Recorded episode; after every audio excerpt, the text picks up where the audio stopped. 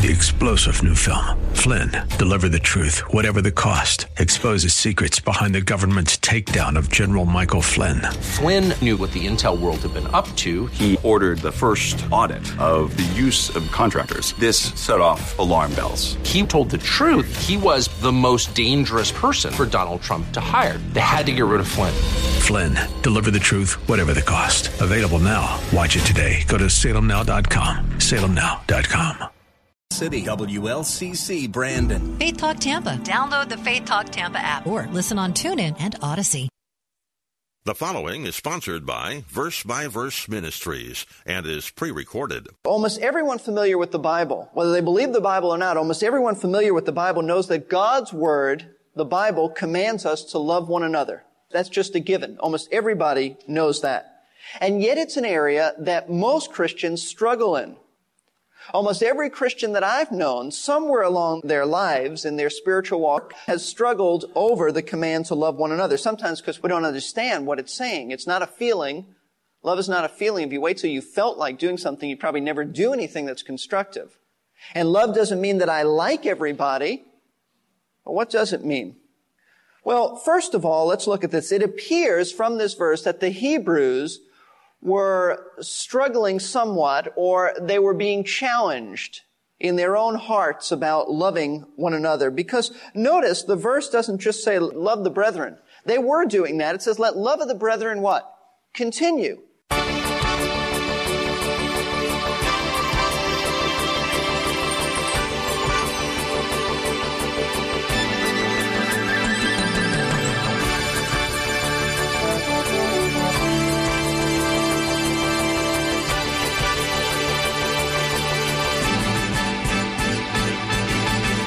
Welcome to Verse by Verse with our teacher, Pastor Steve Kreloff of Lakeside Community Chapel in Clearwater, Florida. We are starting a new series titled Biblical Instructions for Godly Living. As you have probably guessed, Pastor Steve is going to start with brotherly love. Now, this series is taken from Hebrews, so if you're able to follow along in your Bible, please turn to chapter 13 as we look at verses 1 through 4. Uh, several questions come to mind as we get ready to jump into today's program. Why is it important to love? Why is it significant? Why does the Bible say so much about this? And where is it practical in our lives? Pastor Steve will be exploring those questions in the first few lessons, and I believe that we will learn a lot from God's Word. Let's get into today's program. Here is Pastor Steve Kreloff. Sometimes words that we either hear or read don't seem to fit. Have you ever had that experience? You read something doesn't seem to fit or appear appropriate. There's a magazine called the Columbia Journalism Review, and they have collected newspaper headlines from around the country of words that don't fit either. Grammatical goofs and double entendres that just don't seem to come out right. For example, from the Ledger in Glendale, California comes this headline. Governor Brown gives in, orders spaying to end fly infestation. They meant spraying. Just want you to know. I mean, so you're with me. From Blackfoot, Idaho, from the news there, this headline, two Soviet ships collide, one dies. Oh no, which ship died? From Newsday, now you're catching it. Okay. The White House kills fundraiser after complaints about tactics. That poor guy. From the Community Journal out of Cincinnati, Ohio, comes this headline, Criminally Insane Bill Passes. How do you have a bill that's insane? I think this is my favorite personally from the Toronto Star. Stiff opposition expected to casketless funeral plan. Think about that one for a moment. From Rutland Herald in Vermont, this headline, seven road deaths in Vermont, but good times abound everywhere. Tasteless. Tasteless. But it came out. From the Ogden Standard Examiner out of Utah, this headline, survivor of Siamese twins joins parents. It's a strange play on words there. And from the Imperial Valley Press in El Centro, California, this headline appeared. Iraqi head seeks arms. I think that's a political statement, but it didn't come out quite that way. These, and there are more, but I'll spare you them. These are just a few examples of words that uh, just don't seem to fit or be appropriate. And you know what? Sometimes when we read our Bibles, we think that God's words are like that. They don't seem to fit. Verses appear to be disjointed and verses and words seem disconnected. And we wonder, how does this fit together? And we wonder how we should make sense out of these words. And one of those places in scripture that just doesn't seem to look like it fits is Hebrews chapter 13. So I'd like you to turn there in your Bibles to Hebrews chapter 13. And I'll read verses 1 through 4 for you and you'll see what I mean. Let love of the brethren continue. Do not neglect to show hospitality to strangers, for by this some have entertained angels without knowing it. Remember the prisoners as though in prison with them, and those who are ill treated, since you yourselves also are in the body. Let marriage be held in honor among all, and let the marriage bed be undefiled, for fornicators and adulterers God will judge. Now, for 12 chapters, if you've been following with us, you know this, and if not, I'll help you to understand this. For 12 chapters, the writer to the Hebrews has presented a very clear and a very logical and spiritual argument that Jesus Christ is superior to anything that these people encountered in Judaism. Jesus is better than any element of Judaism. Over and over again, the writer by using Old Testament scripture and New Testament theology and sanctified common sense has proven his case that Jesus is better than all the elements of Judaism. They were elementary. They were kindergarten, but Jesus is the final revelation of God. He is superior. And then he closed his many arguments with a final warning to those in the church who are identified with believers but were not believers. They had not yet come to embrace Jesus Christ. They perhaps mentally had acknowledged Christ. Intellectually, they believed, but they had never placed their trust in Him and Him alone for salvation. And He warned them that they are in grave danger of eternal judgment. And remember, we saw this. He gave this warning by placing two mountains side by side. Mount Sinai, which represents the law, and Mount Zion, which represents grace. And he placed them side by side and he said, compare, compare, look at the law. Do you want to go back to the law? The law was bondage. The law was something that simply revealed your sin. It couldn't save you. But look at the glories God has for those who come to Christ. Would you reject Jesus Christ for law? For a covenant of really death? If you do that, eternal judgment awaits you. After knowing all of this, if you reject the truth, you are an apostate. If at the highest level of enlightenment you reject the truth, you will apostatize and there is no hope for you. You will be like Esau, who though he sought the blessing with tears, never got it. But now when we come to chapter 13, we're not on Mount Zion. We're not in the glories of heaven, but instead we're discussing such everyday topics as love and hospitality and people in prison and marriage. And next week we'll look at another subject, contentment. Why? Is this disjointed? Is this just like those headlines that don't seem to fit? No. And here's how the letter fits together. Chapters 1 through 10, in those chapters the foundation was laid. It settled the issue of Christ's superiority. And then in chapters 11 and 12, the writer moved on. He told them how to live by faith. Those who knew Christ, know Christ as Lord and as Savior, need to know how to live by faith. Because these people were undergoing persecution and we are to walk by faith and he tells them in essence, don't quit. You are to persevere. You need endurance. Run the race. Run the marathon of the Christian life. But now in this closing chapter, and chapter 13 closes the letter, he gives them and us, by way of application, some very practical exhortations on how to apply their faith to the everyday issues of life facing them. That's how this, though it looks disjointed, it's really not. In other words, true faith must be lived out where we spend our time in our daily lives. Faith is practical and it affects every area and the ordinary and common areas of life. And that's where chapter 13 comes in. It may look disjointed. It may look like it doesn't connect, but it really does. The writer in essence is saying, look, if you have faith and you are enduring, here's where you need to apply your faith. Here's where we run the race. It isn't just that you don't walk away from Christ. It isn't something that you just don't do. It's something that you do do. And so what are we told to do? This morning, we want to see how our faith affects the way we live out the Bible's command to love one another, to love fellow Christians. In verse 1, the writer gives the overruling and overarching exhortation to love the brethren. Notice he says, verse 1, let love of the brethren continue. Let love of the brethren continue. Very simple, very clear. And the rest of these verses are connected to that.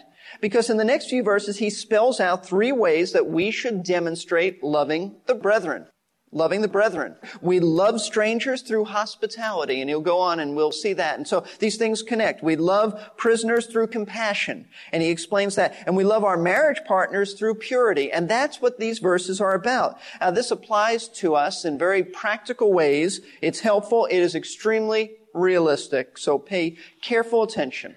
However, before looking at these areas, we need to understand verse 1 and what it means.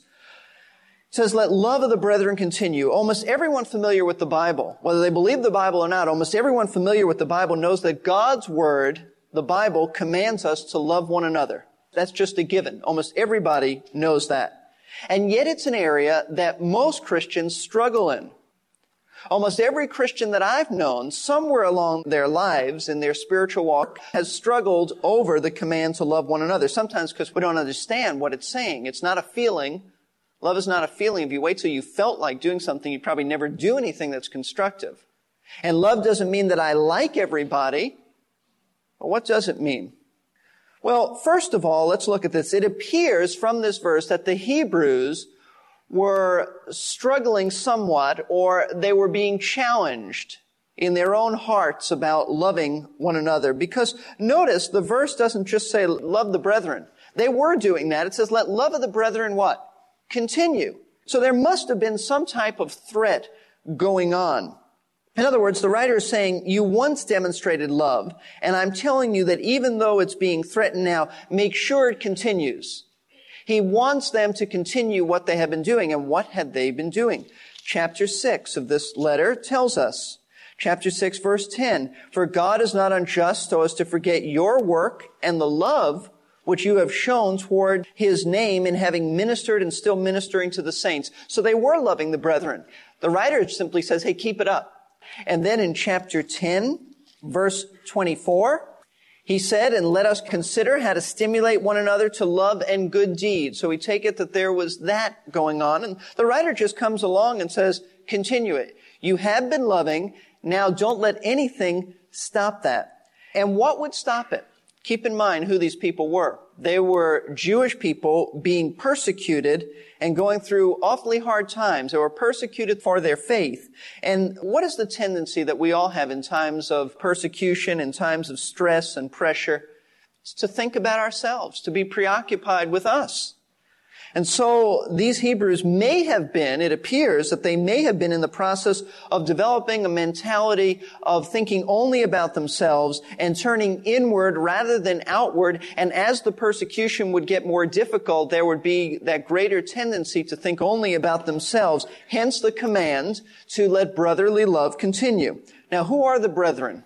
Who are the brethren that we're to love? The expression brethren or brotherly love comes from the Greek word Philadelphia which means the city of brotherly love.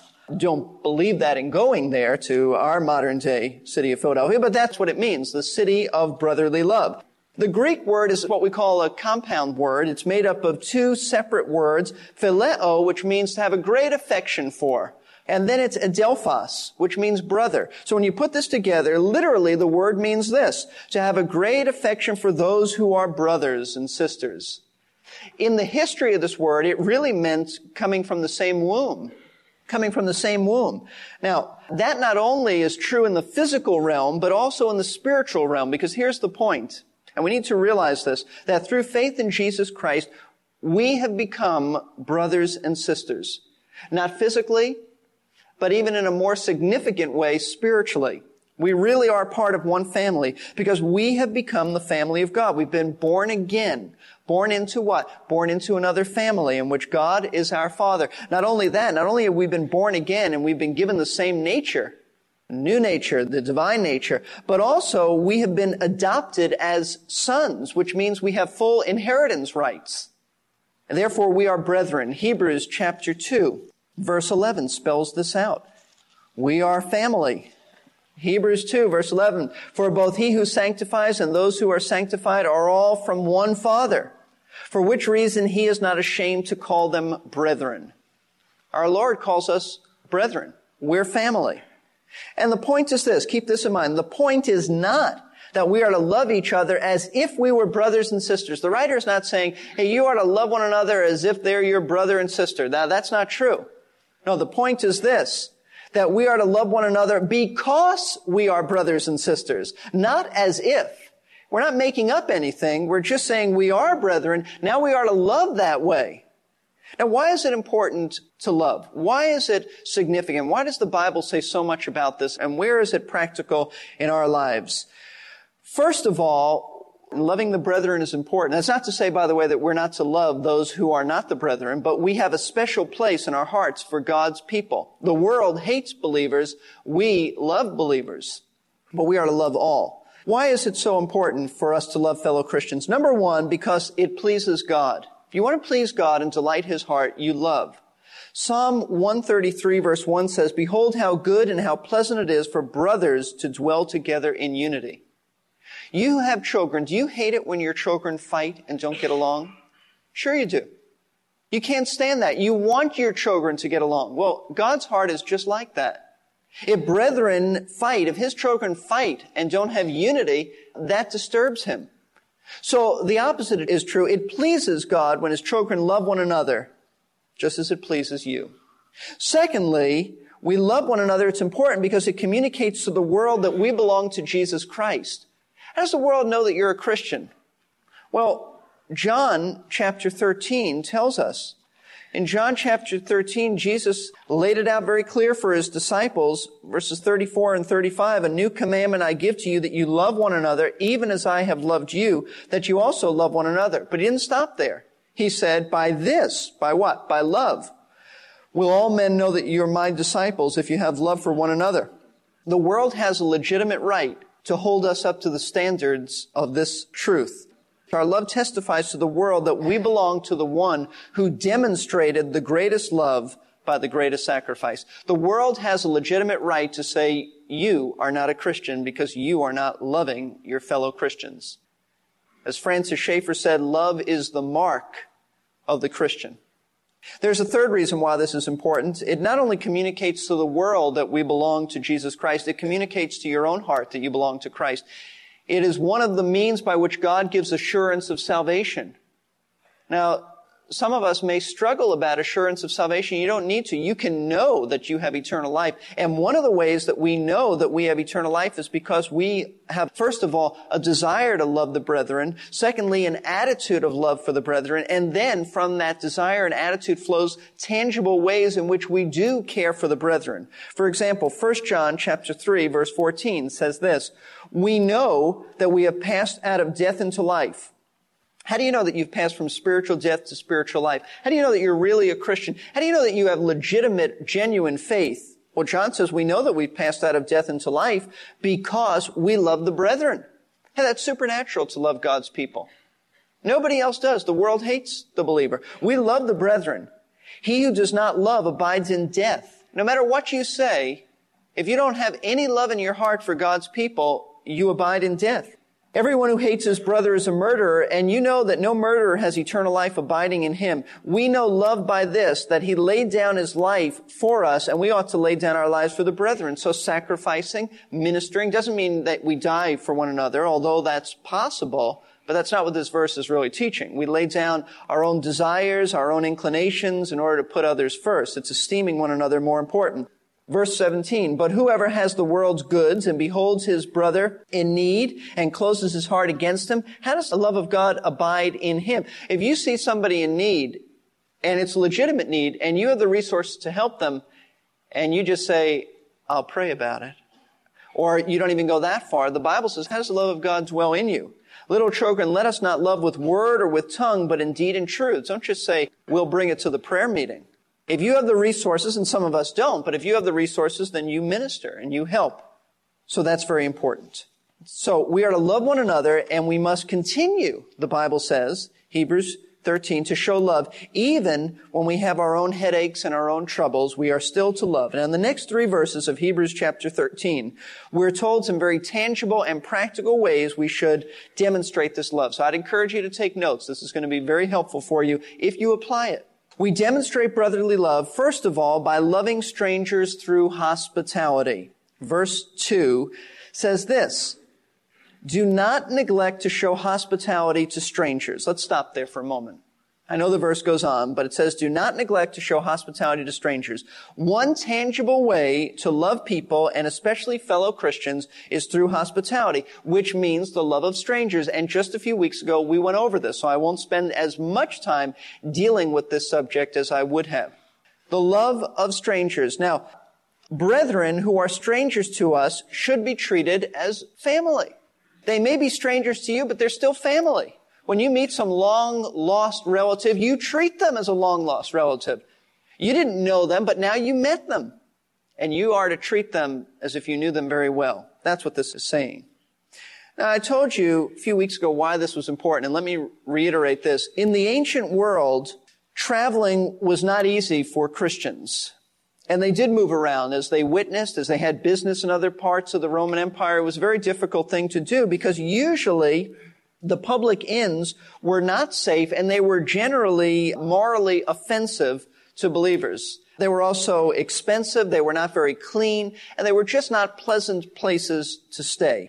And as Christians traveled around the Roman Empire, they were to be treated with love by their fellow believers. And how should their fellow believers treat them with love? By hospitality, by opening their homes, by saying, here, you can stay with us. Now we need to do this. It's a command. If you don't obey this command, you are sinning. It's a command.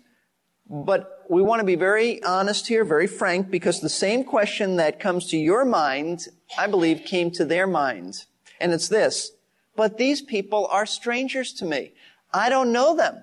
What if they take advantage of our family's kindness? Now, isn't that what often keeps us from hospitality? What if they take advantage? Here, I want to be nice to somebody. I want to reach out. What if they exploit me? And you know, that's a very valid question. It's a good question. It's a genuine concern.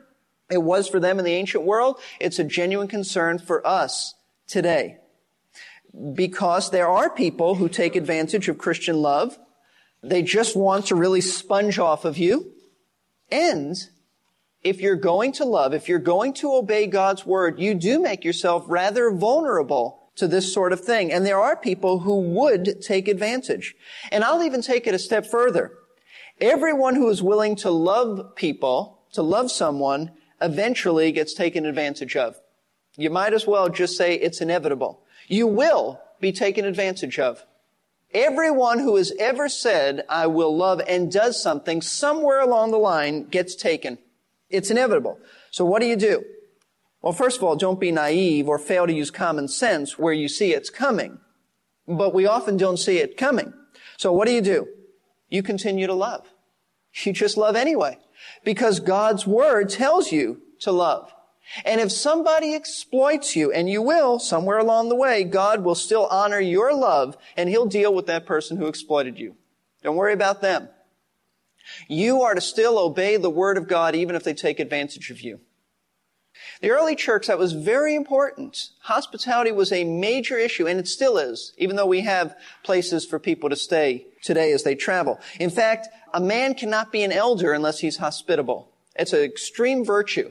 It's a high virtue. 1 Timothy 3 2 speaks about that. There were widows in the early church who could only receive help from the church if they had shown hospitality to others.